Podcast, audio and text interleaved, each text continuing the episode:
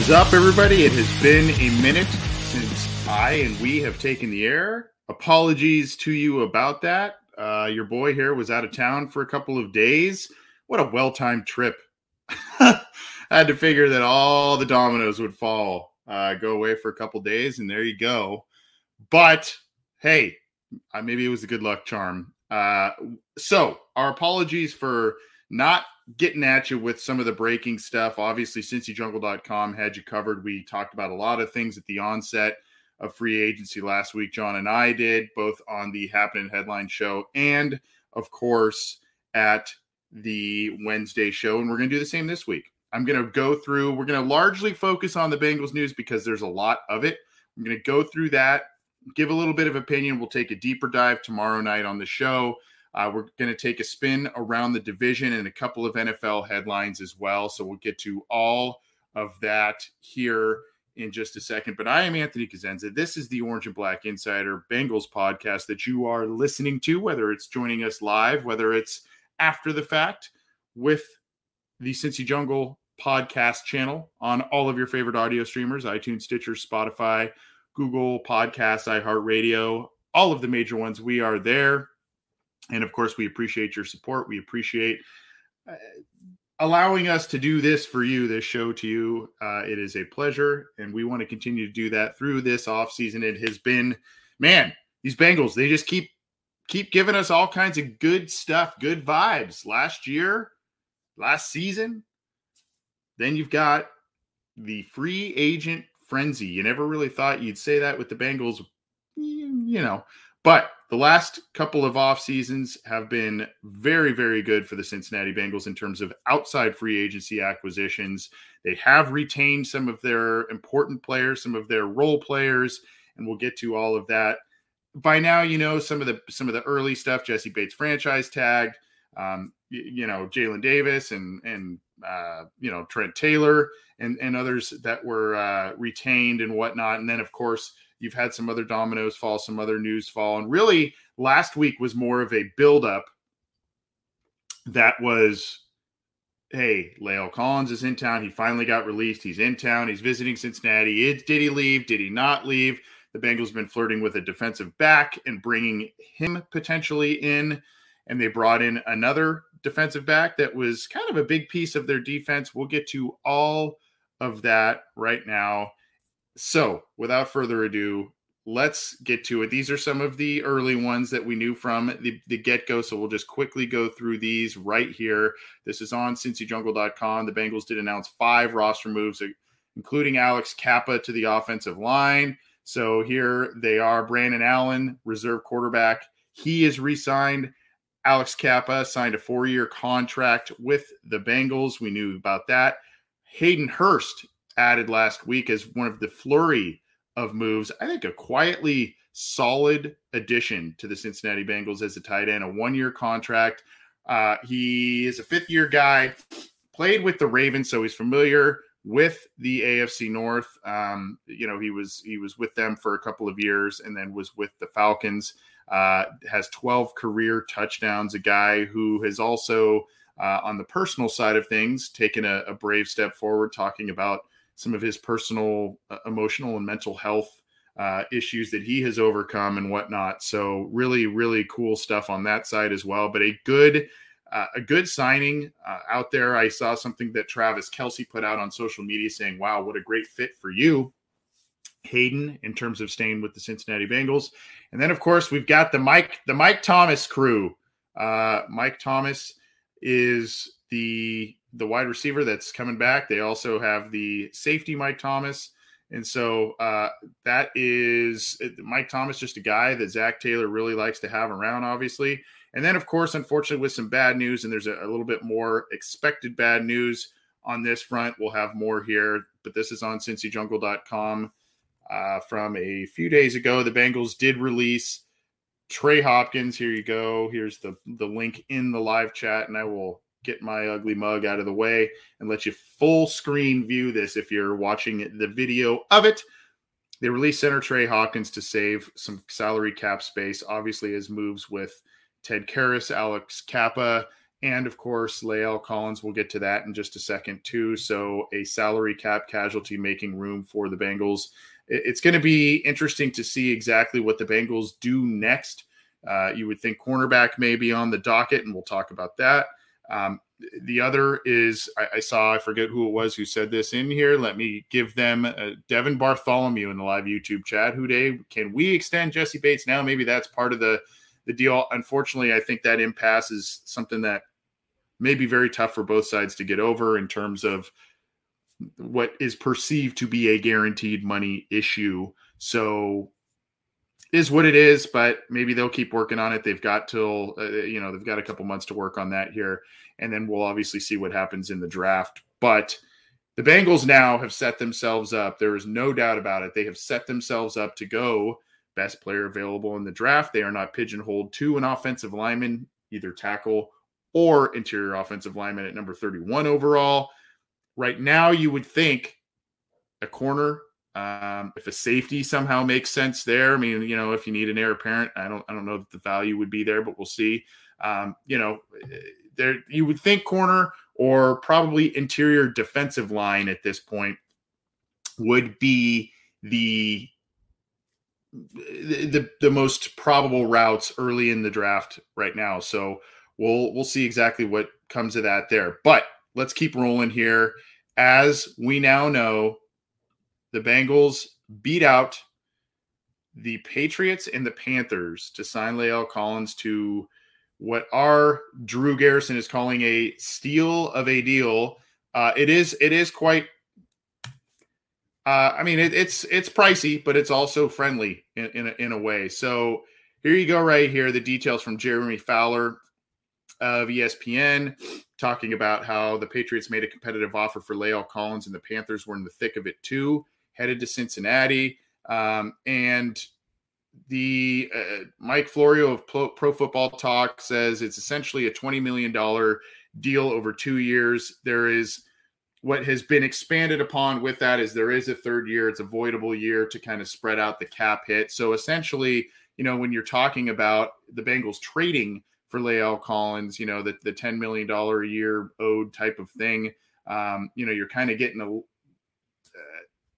you know a, a, a, semblance of that contract in a way but not really. And the bengals got their guy. They got him on terms that were friendlier to them. And hey they did not have to give up draft capital which they covet. So i think in that sense that's the steal of the deal in that they played this right. We were worried that this market was going to be so huge for La'el Collins it started drying up. Then you heard about the patriots. Maybe being in it for draft picks. Who knows what the Cowboys exactly were asking for in terms of picks, but the Bengals end up getting their guy and are comfortable with the money to get a near elite right tackle on the offensive line. So conceivably now you've you know you've got Ted Karras at center, Alex Cappa at right guard, you've got La'el Collins at right tackle, you've got a competition now at left guard, Quinton Spain. Uh, who knows if he'll be in that mix or not? And then, of course, you've got Jonah Williams. So far,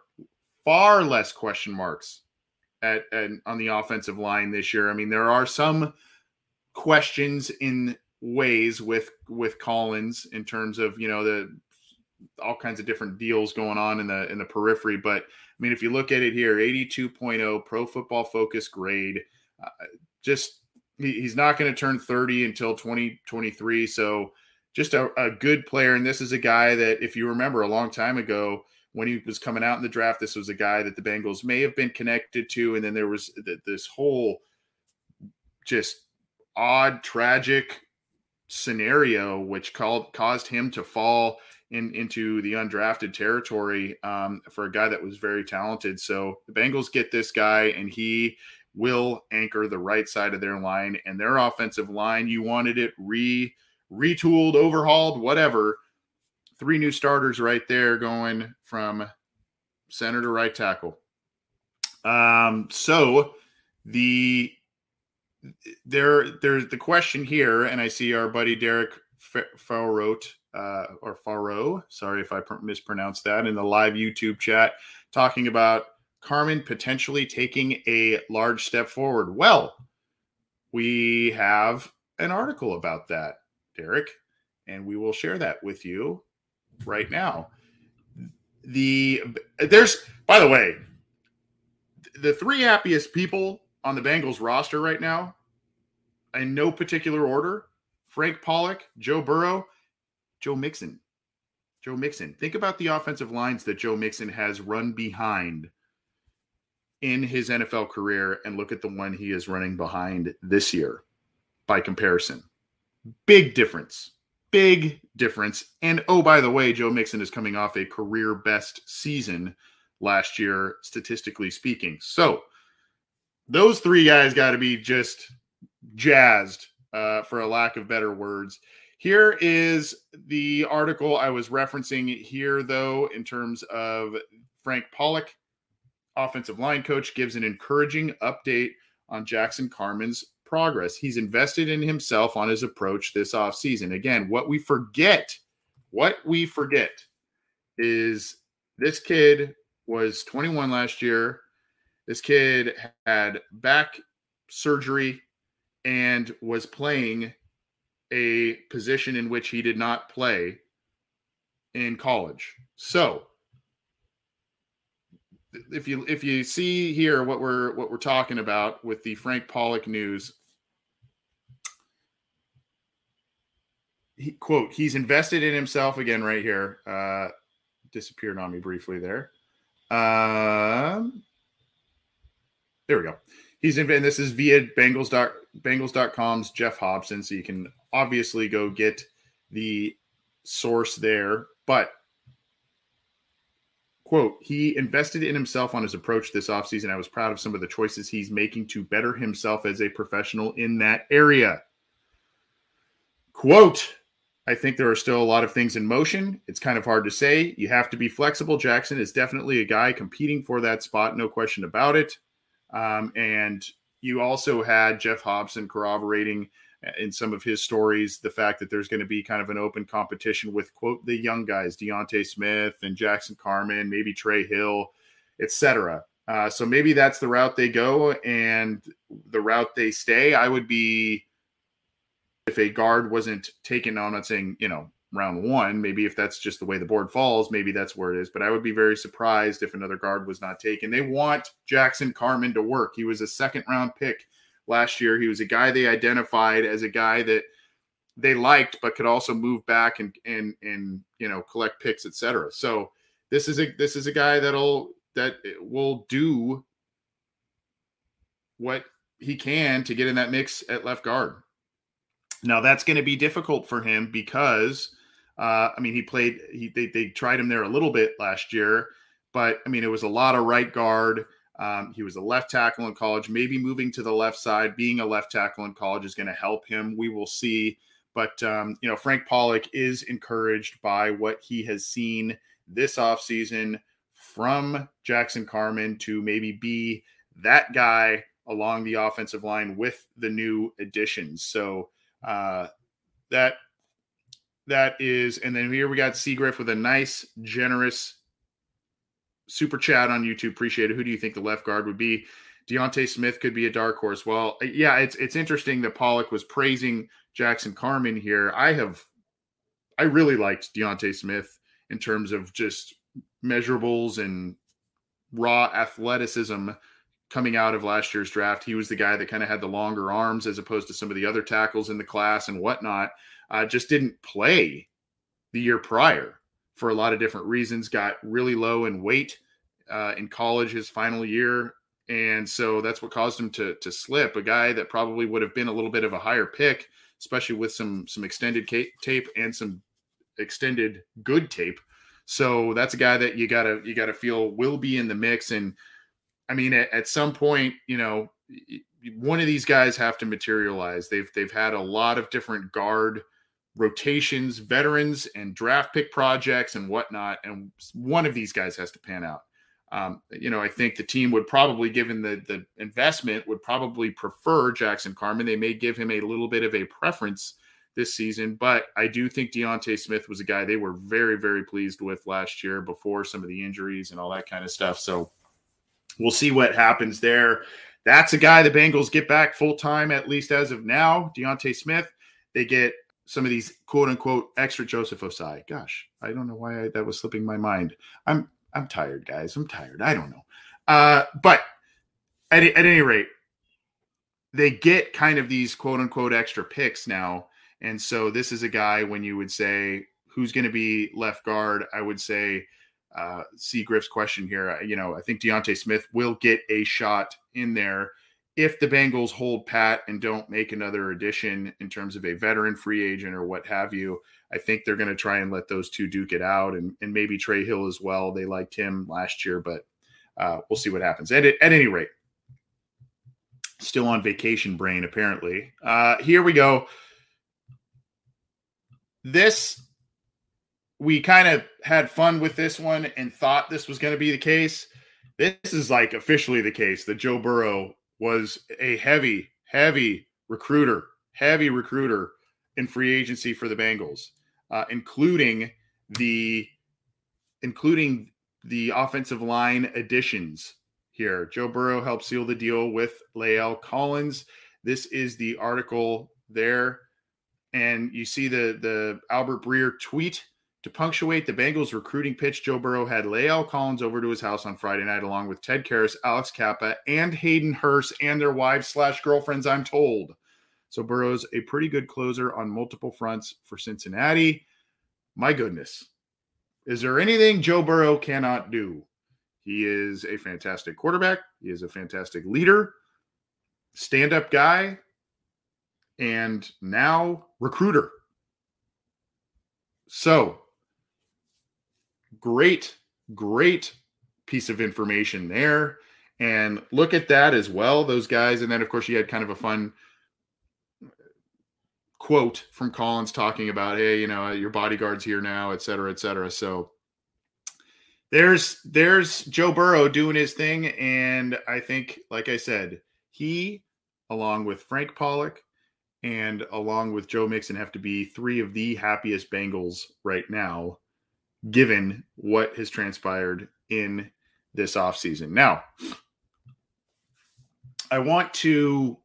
I, I didn't have the articles up here. There's also been a little bit of back and forth with Fred Johnson, backup uh, tackle. So he's a guy you know that that they're keeping tabs on as well and of course you know what i mean by back and forth is they signed him to a tender and then they released him and then there's a report that they signed him to another contract you know so it's it's kind of a back and forth thing but fred johnson uh, is is another name in the mix there but here is a guy that we felt after what he did last year was going to be in the Bengals' plans and in some capacity on the other side of the ball. Eli Apple signs a one year deal with the Bengals, very similar to last year, gets rewarded for a decently high level of play, especially considering the expectations, and pushed into a role in which he was not going to be placed in, at least not originally. That was going to be Trae Waynes' position, and Eli Apple was probably going to be corner four, and that was how that was going to work. And Eli Apple had was was pressed into starting, had some struggles early in the season, started picking things up middle of the year, and made a couple big plays in the postseason. Did struggle a little bit in the Super Bowl as well, but a guy that they value and a guy that is very familiar with Lou Anarumo. He is officially signed to a one year deal, so a lot of the Bengals Super Bowl Super Bowl defense, Super Bowl team coming into fruition along with some other new faces. Now, again, we talked about the we talked about the, the Trey Hopkins kind of predictable release. Unfortunately, the same uh, has happened with Trae Waynes. Trae Waynes release to make some cap room for the Cincinnati Bengals and potentially allow them to make another move or two. This this was uh, as of yesterday afternoon. Bengals cut Trae Waynes. The Bengals will eat five million in dead money, but save ten point eight million dollars this year, giving them more money to spend at other positions. So again, two very predictable releases in terms of Trey Hopkins and Trae Waynes, giving the Bengals cap flexibility get, with their free agent acquisitions, the Eli Apple acquisition, et cetera. Now, when I talked about, I didn't have a, an article queued up on Fred Johnson. Uh, I, I, also want to mention the article. Not, I, I, didn't have one queued up on Larry Ogunjobi because that's another fluid situation as well. Larry Ogunjobi signed a big deal with the Bears, failed his physical because of his broken foot that he suffered against the Raiders in the wild card round. Uh, so that deal was was null and void. And now he's floating out there, and there are reports from Jeff, Geoff Hobson and others that that may be an option that they explore. Why? Well, they were exploring him. They also had talks with Jarran Reed, the Chiefs' interior defensive lineman, Reed went elsewhere after visiting uh, and talking with the Bengals. Now you maybe have Larry Ogunjobi back in the plans, and you may be able to get him on a much friendlier deal. Unfortunately, because of his injury situation, and I say unfortunately for him, not unfortunate for the team. But uh, that could be a guy they look to bring back. They already signed B.J. Hill, so this this has been a, a very productive free agency period. And if they do sign Larry Ogunjobi, um, we will see if, and as of this airing right now, I don't, I don't believe he has been signed there. So the Bengals may play the waiting game there and see if they can uh, work something out and figure out uh, how he may fit into the plans here. So uh, here you go, Dre, Dre Dutro, and others are. You know, we talked about Trae Waynes, we talked about Eli Apple. Let's keep the cornerback talk going. The Bengals, this has been another fluid one. Are they are they in the mix? Are they not? There are some somewhat reputable insiders to insider Twitter accounts that are saying the Bengals have had talks with Gilmore and or offered a contract to him. So uh, right right now, this has been something for for the past couple of days he's been out there. He's obviously on on the older side. Uh, the Raiders, uh, you can see here, Evan Massey. The Raiders are still considered the favorites to sign him, um, and so uh, again, Gilmore's up there, eleventh year. That is not something that is ideal for the Bengals, but again, with kind of going all in on the offensive line, um, maybe they they feel that this would be something that is uh, that's up there in their wheelhouse. I find it unlikely uh, you know, I've seen some others that are kind of saying the same. I find it unlikely that he would come here, but um, this again, the the appeal of playing with this team that just coming off a Super Bowl berth may be something that Gilmore would want. Uh, you know, the guaranteed money and all that kind of stuff. Again, that's always a topic of conversation. So we'll we'll see. Yeah, Tim Courts here saying uh, uh GM Mike Hilton out there trying to make a deal. Yeah, he's he's out there. Uh, he's he's talking it up and uh, trying to get everybody he can to the Bengals, and no no doubt about it. So Raiders in the mix there. The Bengals have been reportedly in the mix. I, I think they're not going to do cartwheels to make the uh, you know some crazy deal with Gilmore, but if it makes sense for him, maybe maybe that's something that works out. But as of now, I don't I don't see that as really happening at this point, but I may eat crow and we'll see what we'll see what happens here. Uh, let's and that's also why the Bengals may be in the market at corner at number 31 there. There's some good corners in this draft. Uh, Elam sauce, etc. And we'll see what happens. And of course, now you have some hype. We'll talk about this in a little bit. You have some hype with Malik Willis from his pro day. Kenny Pickett just had his and so you know all of a sudden these quarterbacks that maybe were thought to have fallen a little bit uh, further, at least further than what we've seen in the past couple of drafts. Some teams, especially desperate ones and ones that have been moving veteran quarterbacks, etc., may be inclined to move up and obviously push a talented player down to the Bengals at the end of the round. I don't I don't see the Bengals moving up in the first round. That's not traditionally what they do. So I, just don't see that. And I think at this point too, how free agency has played out for them. Uh, I think they're gonna they're gonna let this they're gonna elect to see what falls to them at that pick and go from there. So one of our favorite favorite guys, Stanley Morgan. Um, you know the the Bengals brought back Mike Thomas. Stanley Morgan Jr. is also back. This was as of late yesterday. My colleague John Sheeran typing up the report here. Bengals are re signing Stanley Morgan to a two year deal. Now, this was interesting because I think a lot of people got concerned. There was, um, uh, you know, I, I, think there was an RFA situation here. Yeah, uh, restricted free agent. And so the Bengals elected not to go that route, and they said, you know, we're going to sign him to a, a true two-year deal and and make that happen. A guy reward him for all of the dirty work that he has done with the Bengals on special teams and on offense. You know, blocking. It's all the unsung stuff that Stanley Morgan does, and that's a guy you want in his uh, on this on this team. A guy who always seems to be down there for downed punts deep inside of territory when that opportunity pre- presents itself. Just a valuable guy that doesn't get a lot of recognition there. So I think a lot of fans who really watch his team intently should be glad that Stanley Morgan is coming back to the Bengals this time on a two-year deal. Good stuff there, and I will pin that article right here in the live chats for those who are tuning in live or watching the the feeds later on. Those will be there for you. We're going to be here a couple more minutes going through some Bengals stuff, some AFC North stuff, and a couple of things around the league, especially. I mean, there's been a ton of stuff happening around the rest of the league, but we're going to try and keep it to a couple of minimal articles here for time's sake and keep it more recent. Uh, and then here you go.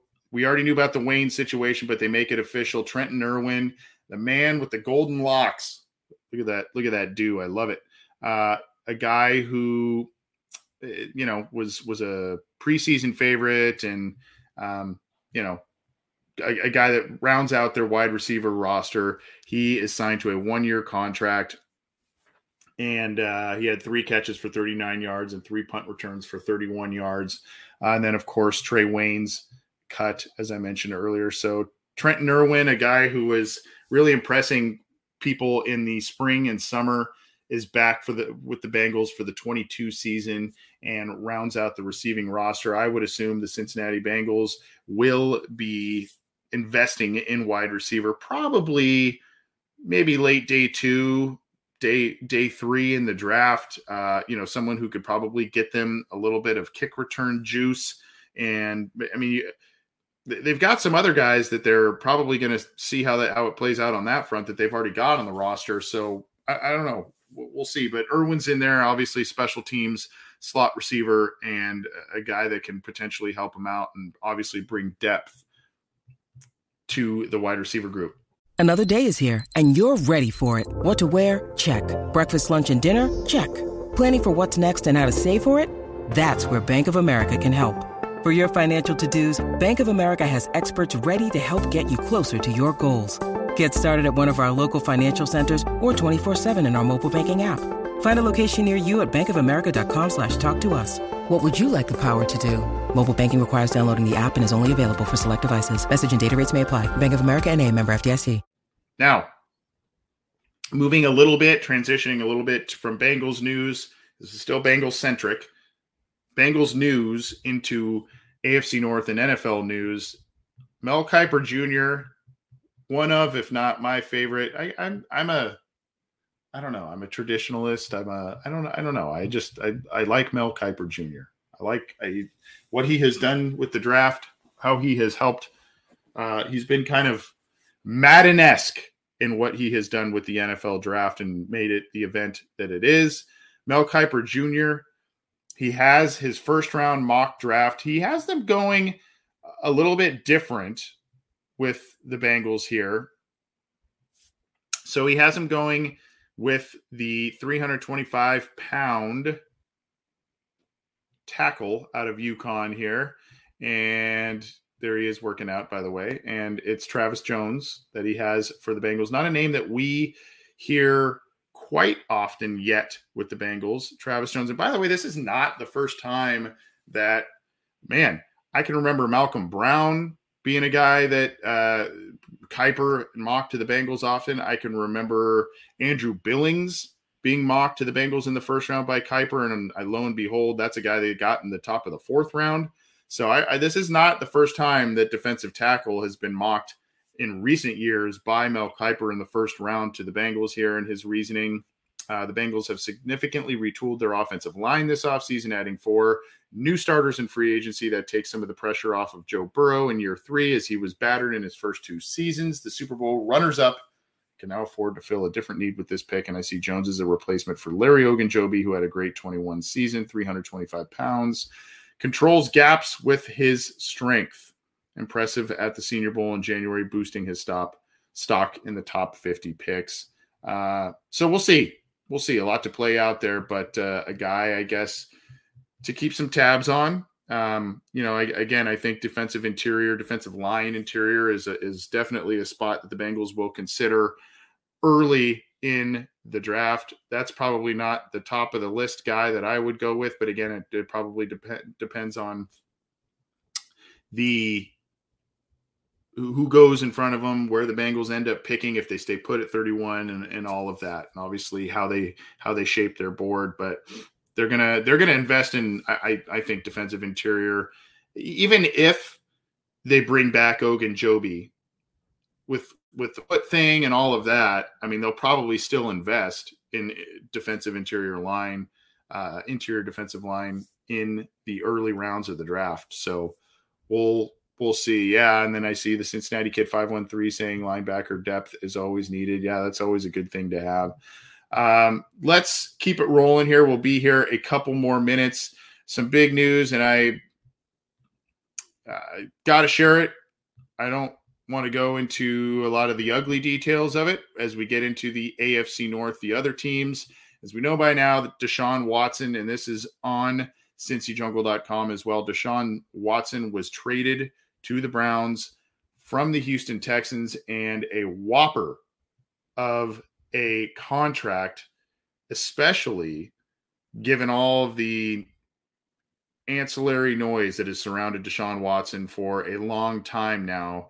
Fully guaranteed five year, $230 million contract. And now, aside from the blowback that comes with trading for a player like this, despite what had happened the week prior with the grand jury, et cetera, and I'm not going to dive deep into that whole uh, ugliness there, but the the situation that the Browns now have on their hands is is the Baker Mayfield, right? So they've got to figure out something there. And they've just, you know, I, I remember hearing someone on local sports talk radio talking about the Browns, and they were talking, I think it was Mary Kay Cabot, who covers the Browns for uh, the Plain Dealer in Cleveland, and she does a great job.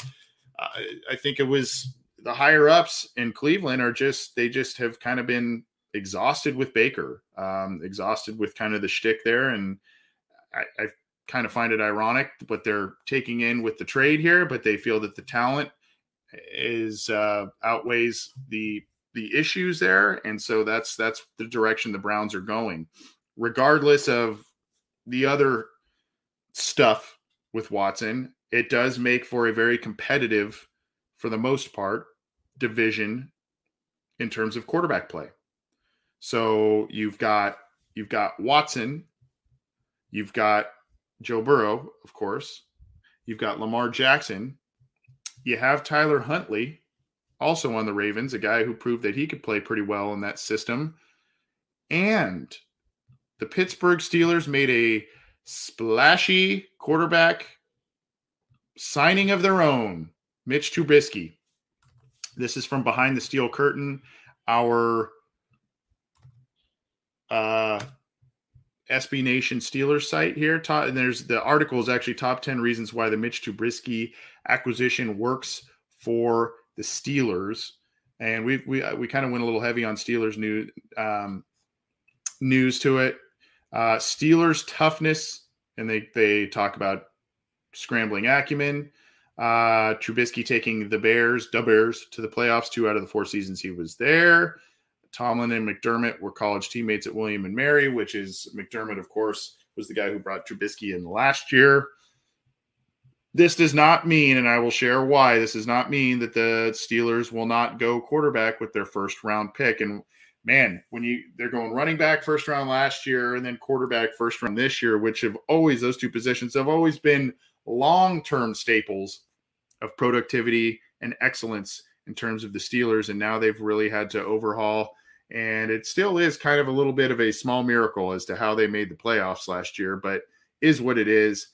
And so you can read that in terms of why behind the steel curtain thinks that that acquisition makes sense even for the short term right now. So at, at any rate, that is at least the current starting quarterback. It would seem, I think there's going to be a competition with him and Mason Rudolph, but you would think that as of now, Trubisky has the the inside track on that. But as we know, the Steelers have been busy scoping out potential first round quarterbacks, one of which Malik Willis, who has been lighting up Twitter since his uh, with with a couple of big throws, one at the combine, one at his pro day. It was pretty ridiculous. Um, obviously, the pro day throw there was you know some semblance of a, a single person pressure, but uh, it showed him rolling out and really winging one. Uh, obviously, the athleticism and whatnot is something that uh, intrigues a lot of teams about Willis. And then the Steelers were also uh, talking about another athletic quarterback, Kenny Pickett, a guy who can scramble and do a, a lot of different things. Uh, the Steelers were at his pro day, which makes sense. Obviously, he went to Pitt, so there's not not a big travel that ha- that it goes with that. So uh, yeah, the Steelers are going to the doing their due diligence at quarterback pro days for potential first round picks, despite signing Mitch Trubisky. One of the the things that the Steelers also wanted to work on, much like the Cincinnati Bengals, is their offensive line. They wanted to get their offensive line back in shape. They did get one very good signing in James Daniels, a guy that I know a lot of my Bengals colleagues out there have high regard for, particularly Joe Goodberry. Uh, has always been a fan of him, a guy that, you know, center or guard. Uh, you know, he's been a guy on the Bears. You know, last year you felt like, you know, how how good was he truly? But at any rate, um, he's he's only he's only 24 as a four year guy. So you're still thinking this is an ascending player if you're the Pittsburgh Steelers and uh, you know a guy that brings versatility and a guy that they think can help them out right away. So that is a signing that they needed, quite frankly. And that's a signing that, you know, kind of tries to keep pace a little bit with the Bengals and what they're doing in Cincinnati on their offensive line. So a good signing by them, James Daniels to the Pittsburgh Steelers, and a, a guy that, you know, again, like I mentioned, a young guy and um, should be should be a guy that uh, will provide potentially a little bit of matchup problems here and there for the Bengals. We'll see what happens, but uh, it was it was a good signing. But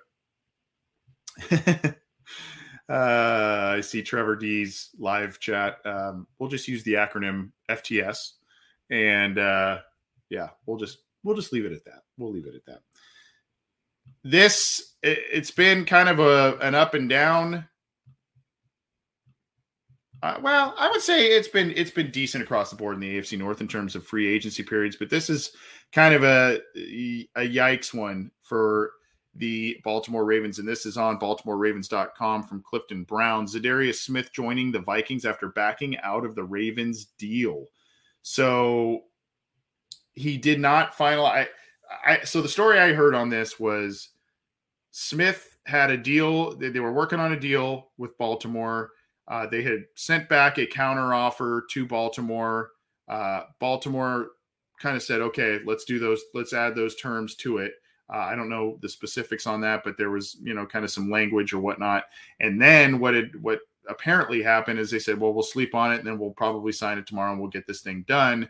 And then all of a sudden, it it, it blew up, and so he returned to the free agent market, and then went to the Vikings, his uh, NFC North rival, after being with the Packers. So this was one that was uh, a little bit a little bit crazy. Three year, $42 million deal, though, is the report for Za'Darius Smith, um, a, a, talented, you know, edge rusher, outside linebacker.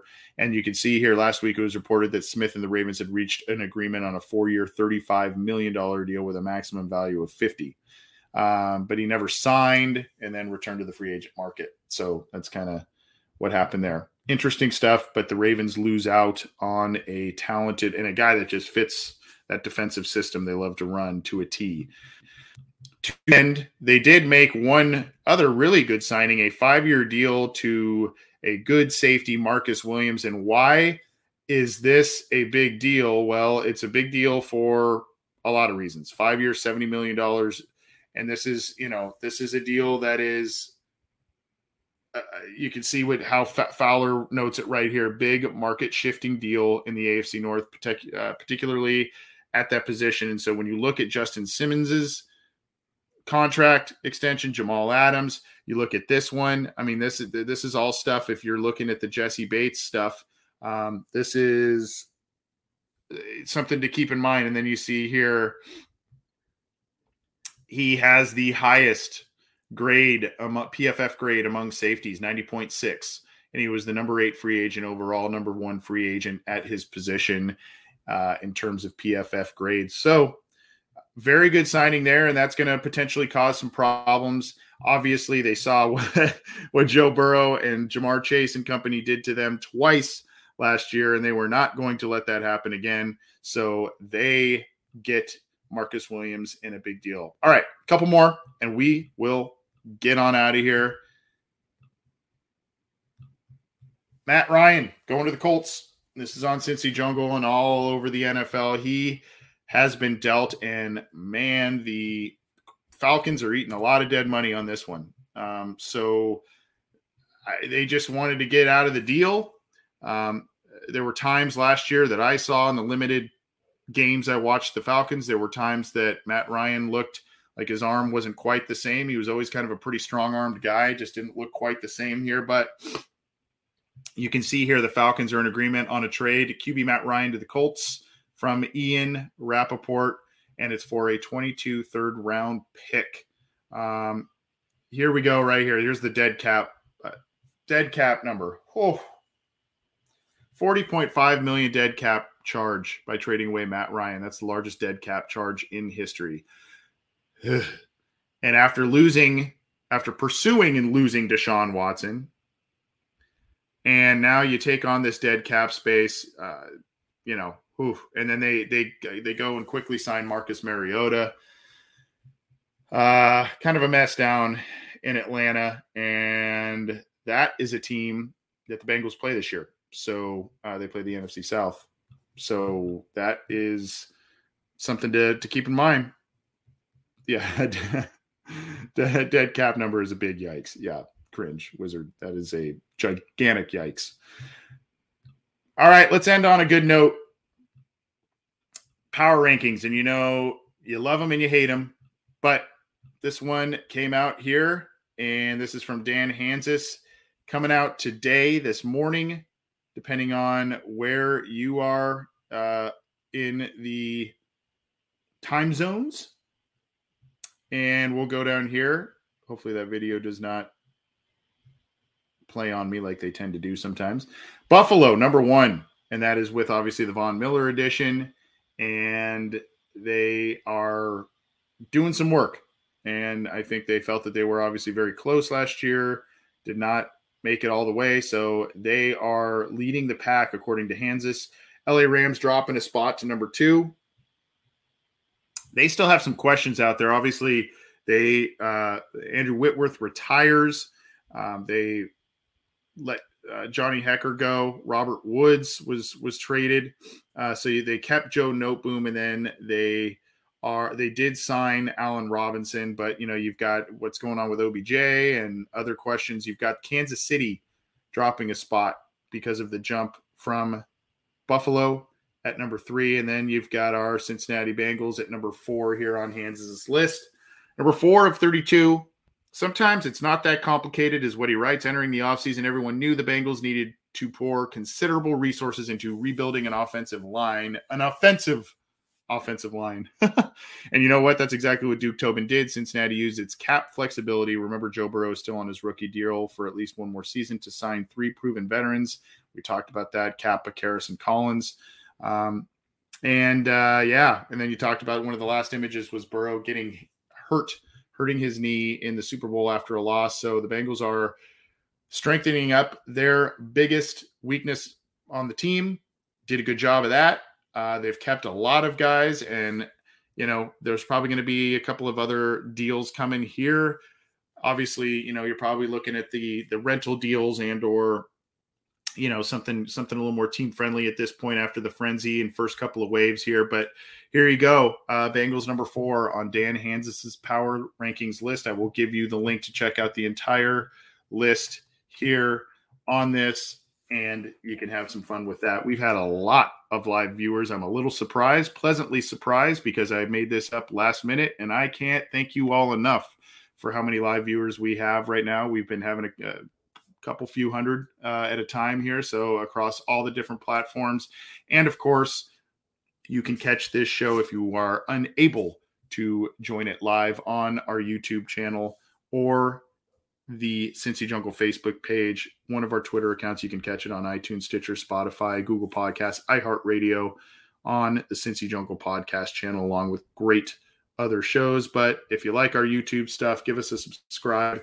Click the bell to be notified when we go live, when new content is available. And we will be hammering you with more now that my respite of a couple of days is over and uh, we're back in action. But Thanks for sticking with us. Thanks for tuning in. And of course, by the way, the intro song and outro song for the Happening Headlines is from Ian Ryder, a local Ohio rock musician and his band, uh, Holy Coast. Go check them out on Bandcamp. Go support a local musician. They do some great work. And hey, we'll see you tomorrow, John Sheeran and myself, with the Deep Dive Show.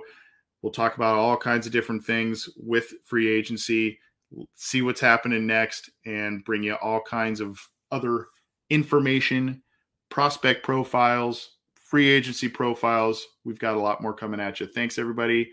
Have a great rest of your week. We'll see you tomorrow. And we've got listener questions coming Friday, too. So we'll see you for that. Take care.